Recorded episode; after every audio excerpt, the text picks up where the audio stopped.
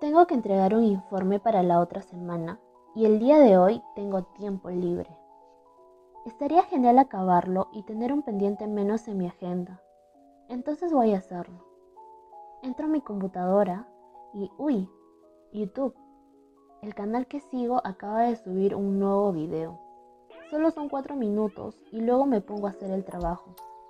Se termina el video y YouTube me recomienda otro video que me encanta. ¿Por qué no? Solo son unos minutos más. Y así me paso media hora solo viendo videos. Ahora sí, con todo el informe. Ay, pero tengo mucha hambre. Me como una fruta y sigo. Y mientras como la fruta puedo ir viendo un capítulo de esa serie que me gusta. Solo ese capítulo y empiezo con todo. Y sin darme cuenta, ya me vi dos capítulos más. No puede ser. Ahora sí empiezo. Pero primero reviso mi celular. Uy, esos memes están buenazos. Me doy cuenta de la hora y ya se acabó todo el tiempo libre que tenía hoy.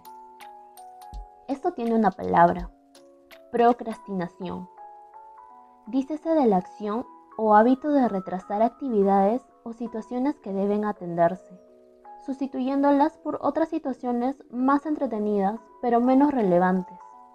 O dicho de otra forma, eso que hacemos cuando dejamos para más tarde algo que deberíamos hacer ya. Todos hemos procrastinado, evidentemente, algunos más que otros. ¿Y por qué con tareas importantes? Pues porque estas tareas suelen estar asociadas a cambios, incomodidades o estrés. Hasta no hace muchos años, la palabra procrastinación no era tan conocida fuera del ámbito de la psicología y otras disciplinas asociadas a ella. Sin embargo, en estos últimos años se ha difundido a gran velocidad ya que tenemos una vida cargada de distracciones y estímulos nuevos que nos hacen cada vez más procrastinadores. Y es que la realidad es que es mucho más fácil revisar las redes sociales o ver un video que hacer la tarea. Así como este capítulo del podcast, que debería haberse grabado con anticipación. Pero ya saben qué pasó.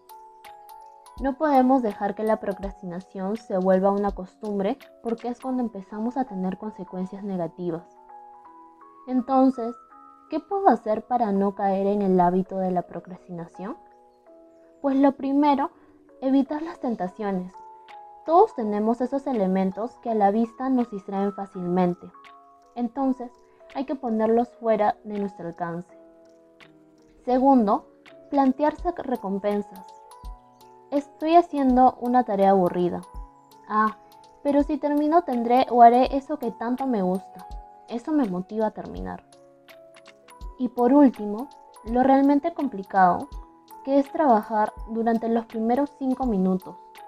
Si nos esforzamos un poco y hacemos esa tarea aburrida durante 5 minutos, tendremos la mitad del trabajo hecho. Y a partir de los primeros 5 minutos, será nuestro cerebro el que nos ayude, ya que creará la ansiedad necesaria para terminar la tarea que hemos comenzado. Y recuerda, no dejes para hoy lo que puedes hacer mañana. Espera, ¿así era la frase?